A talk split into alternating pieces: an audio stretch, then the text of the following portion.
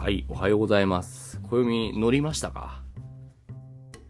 いやー、僕はまだですけど、でも、先生はどうですか？その、えっと、なんかビッグウェーブに乗ったんですか？いや、実はね、乗ったんですよ。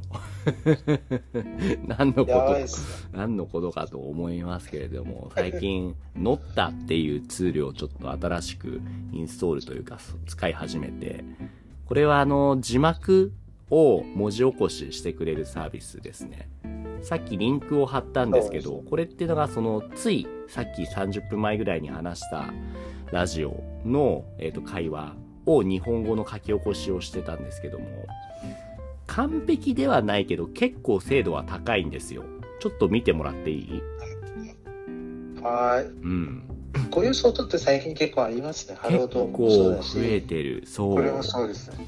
うんうんうん。でもね、あの、英語の精度は高いけど、日本語の精度があんま高くないっていうのが多くて、あと、ハロートークの場合は、ハロートークの中でしか使えないっていうのがちょっとデメリットだったんですよ。確かに。うん。だから他のところにもこうやってシェアできたり、で、音声もこれ再生できるんですよね。そのそれぞれのここの部分クリック再生って押すと、そこだけ再生したり。で、字幕もちゃんとついてくるから、ね。すごいね、いい勉強と、いい、いい使、便利に使えるかなと思う。うん、なんか、これが先生も、えっと、なんかその、こういうアプリ、えっと、その開発すればどうですか？あー、できたらいいんだけどね。これをやるって言ったら、もう、俺はちょっとこう乗れないかな。暦は乗れる？いやー、そのビッグウェーブですね。なんか乗れないっすね。ビッグウェーブに乗るってそれ、なんかあの、インフルエンサーさんのセリフだよね。そうです。知ってるの？そのあの日本のミームだよね、それって。そうですね。ビッグウェーブおじさんっていうのがいるんだよね。そうですね。どう、どういうおじさんなんだっけ？どうだったっけなどういう、どういうところに現れるおじさんなんだっけ？海ですか？忘れちゃった海海、海に来るの？忘れてましたね。海じゃなくて、とあるショップの前に来るんだよね。そうですかね。どうですかね。あれ本当に知ってる？下手した。うん、ど、どこに来る、どこに来るんだっけ？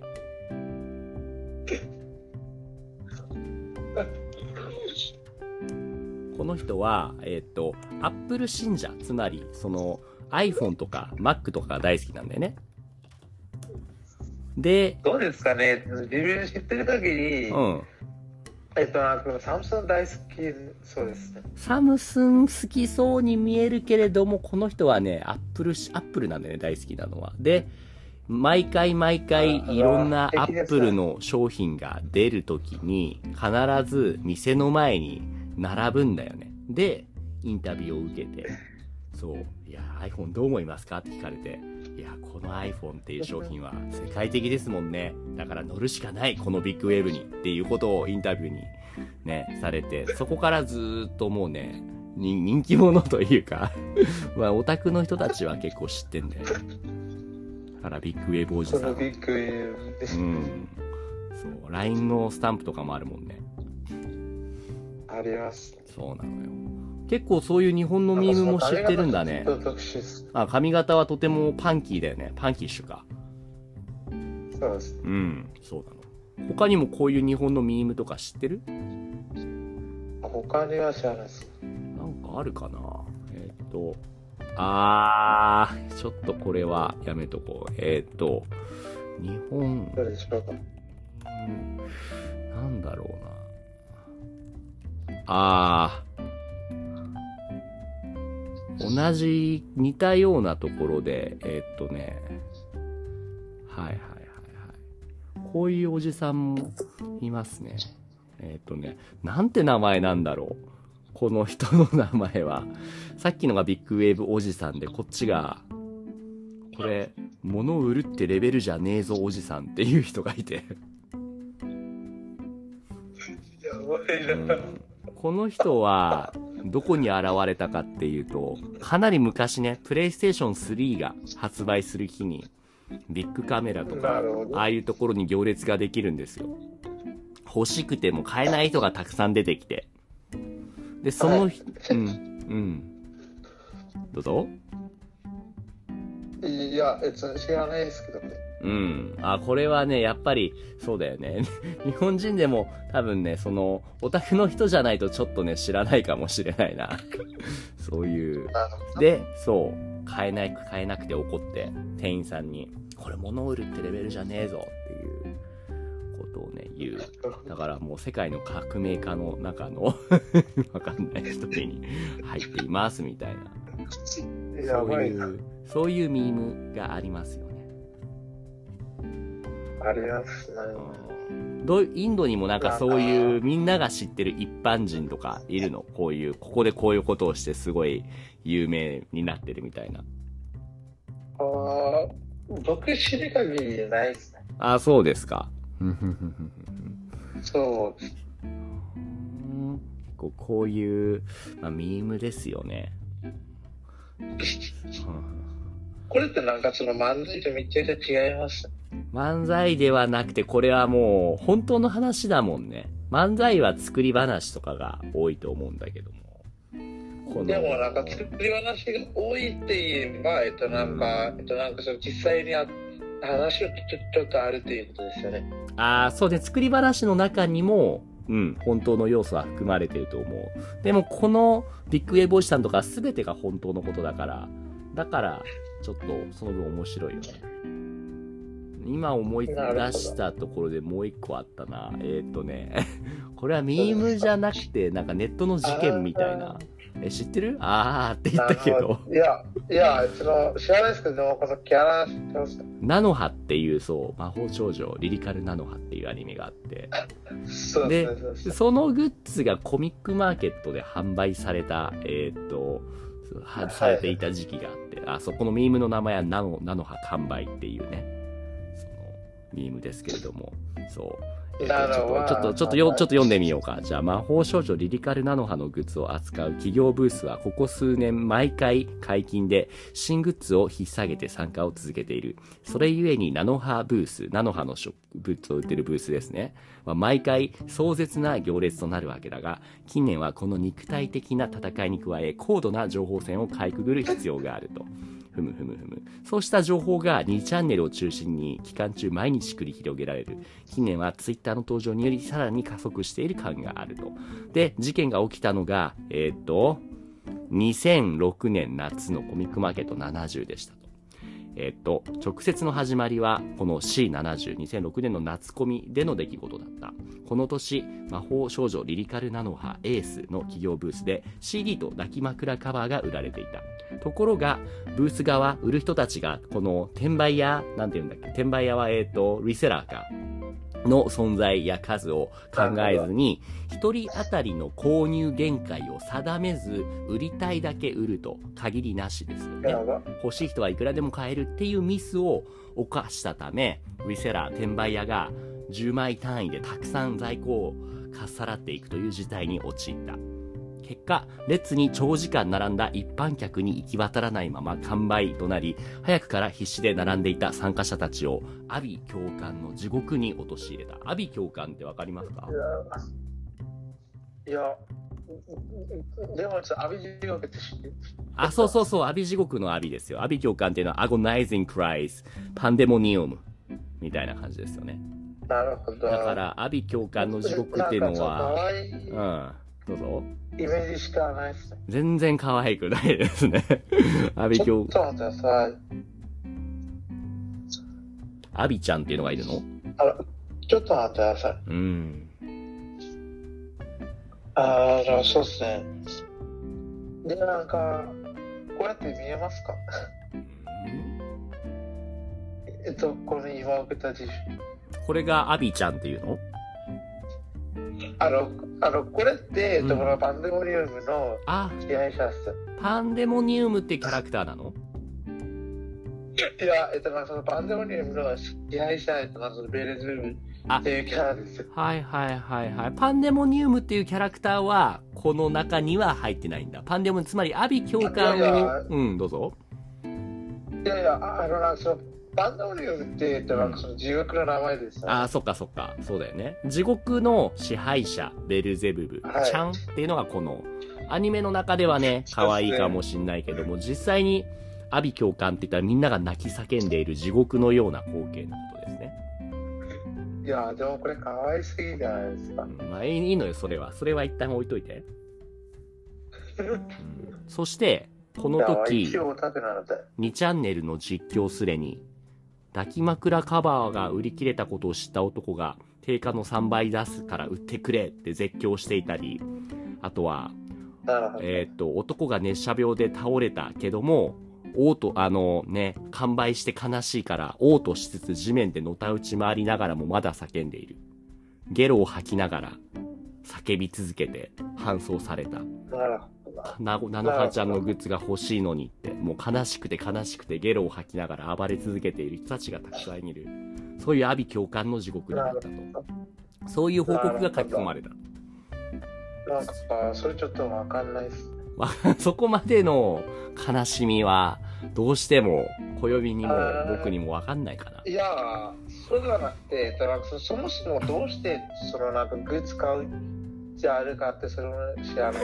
それはだそって。暦が楽器が買えないのとか、あとパソコンのあれが使えないのと同じじゃないかな。いや、その自分パソコンを使えない場合は、えっと、なんかその外でスポーツやると思います。そしてあー楽器を弾かない、弾けない、弾けない場合は、えっと、このパソコンで作ると思います。パソコンもなかったら？あー両方なかったら、いつも外でスポーツすると思います。そうか。暦の場合はそうやって何かがなくても他のもので我慢しようって思えるじゃないですか。我慢じゃないっす。ああ、というか、いろんな楽しいことを知ってると思うんだよ。でも、典型的な真のオタク、Men of Culture の人たちって、これしか知らないから、他のものに我慢ができない。ちょ、ちょっと一旦聞いて、一旦聞いて。ああ、はいはい。ありがとう。そう。で、我慢できないから、それで悲しくて、こういう阿鼻教官の地獄が生まれるんじゃないかなって僕は思ったんだけど、小耳はどう、どういうこと、どう思った？さっきの嫌っていうのは。あのー、あの、そのなんかアニメが好きだとかってそれいいんですけど、うんうん。でも、その、そのなんでグッズとかをいつあるかそれ全く知らないです。あー、なるほど。本当に大好きなものは自分のそばに置いておきたいって思う人がいるんじゃないかな。そうですか。それ全くわかりうんうます。んうんうん。まあ、いろんなタイプがあっていいと思うんですよ。グッズを集めるオタクがいてもいいし、僕も、僕も暦と同じで、別にグッズに、昔はね、集めてたけど、今は別に集めてませんと。そうそう。でもその愛がめちゃめちゃ強い人が、こうやって、菜の葉完売っていうそのミームを生み出して、なんか、それってなんかその僕ら日本語を勉強してると同じようですかね。お、どう、どういうことですか？ああなんか、えっと、この朝5時で、うん。なんかその、えっと、その毎日レッスンだったら、うんうん。あんまりない人が多いです。ああ、もうそれぐらいの熱意ってことだよね。他の人からしたら考えられない。この、ナノカの、ナノハの枕、抱き枕カバーが売り切れただけで、そんなに、そのね、悲しむほどの熱意。同じぐらいの熱量が暦の日本語に対する、それと同じ、近いってことかな？あ、いやー、そんなわけないと思います。やべ日本語ができなくなったら、暦ももしかしたら、阿鼻教官の地獄に陥れられてしまうかもしれませんね。ああ、どうですかね。日本語を学べなくなっちゃったら、多分なんかその中国語とドイツ語を学び始めてるいます。いいですね。暦はそうやってちゃんとピボットというか、リスクヘッジというか、自分がこれができなくてもこれがあると、いろんなことを考えられる。それはね、とっても大事なことだし、それは大人になるための一つの条件ですよね。僕はそう思います。なるほど。それができないとそうなんですよ。でもそれができないと子供のままなんじゃないかなって思いますよ。まあ、それはもう幸せじゃないですか。それもそれで幸せだけど、でも、奪われた時に、例えば抱き枕カバーがないって言って、暴れ回って周りに迷惑をかけたら、それは大人ですかっていう話ですよね。いやー、それはなんかちょっと、やばいです。そうだよね。だから、暦の方が大人なんじゃない？その抱き枕カバーが取られても、いやでも、今度は他の何々ちゃんの抱き枕カバーがある、そっちじゃなくても、サッカーがあるとか、外に行けるとか、そうですね。そうやってね、他のことを考えることができるから。なんか先生はどうですか？うん僕も別にこれじゃなくても大丈夫っていう考え方ができる。もしうん。もし、えっと、なんかその先生の大好きなサウナが、えっと、なんかその個人うんになったら、えっと、その、えっと、どうしてるんですか？これは悲しいよね。悲しいけど、なんかね、近くにあるサウナがなくなったら、ちょっと離れていても、そこの他のサウナに行ったりするかな。なるほど。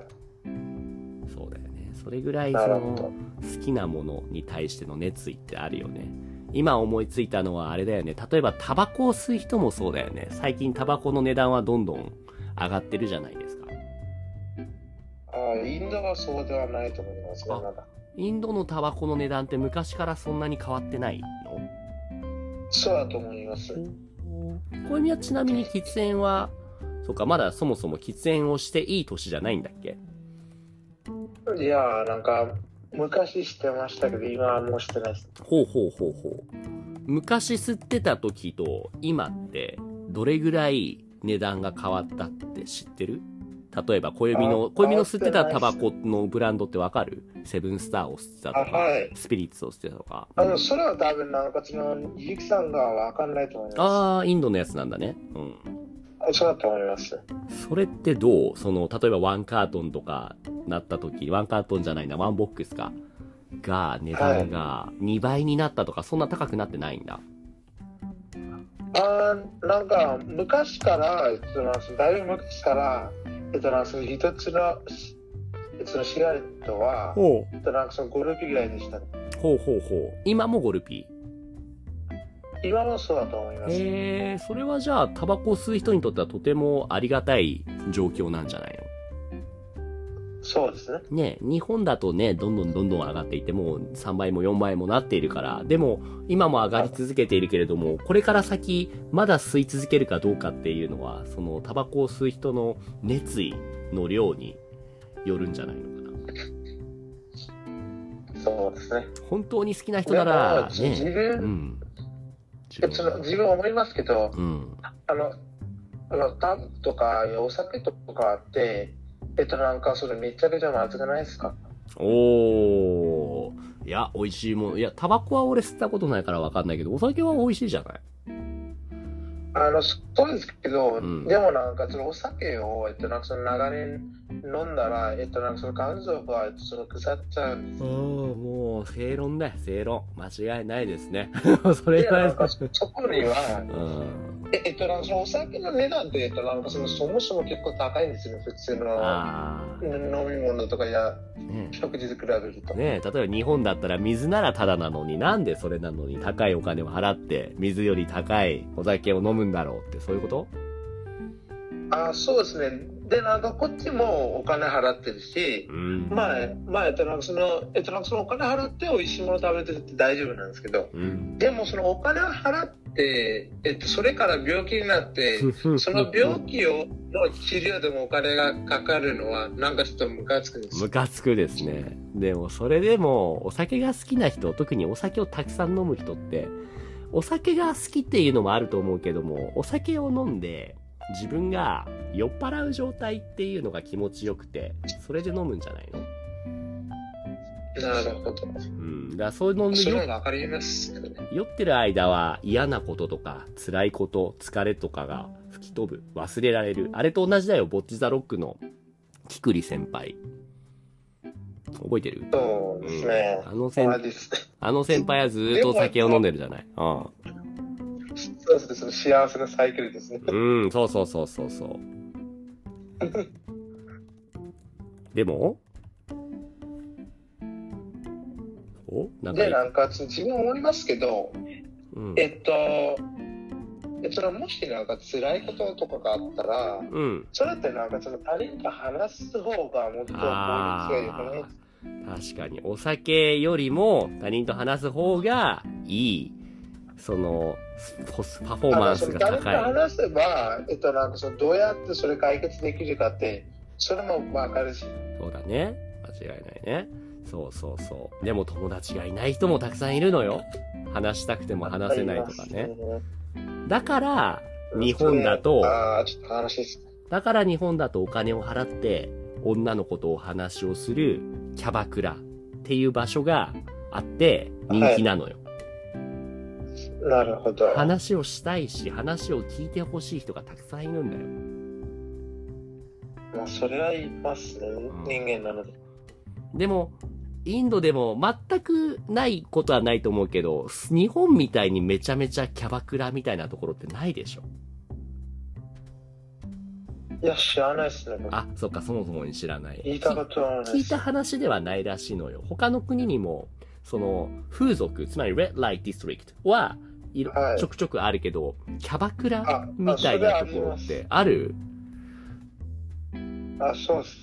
うんうんでも、その風俗いますけど、でも、その、キャバクラとか知らないです。そうなのよ。風俗はね、まだね、いくつかいろんな国もあるし、なんとなくわかるの、どうしても、その性欲っていうのは誰にでもあるからね。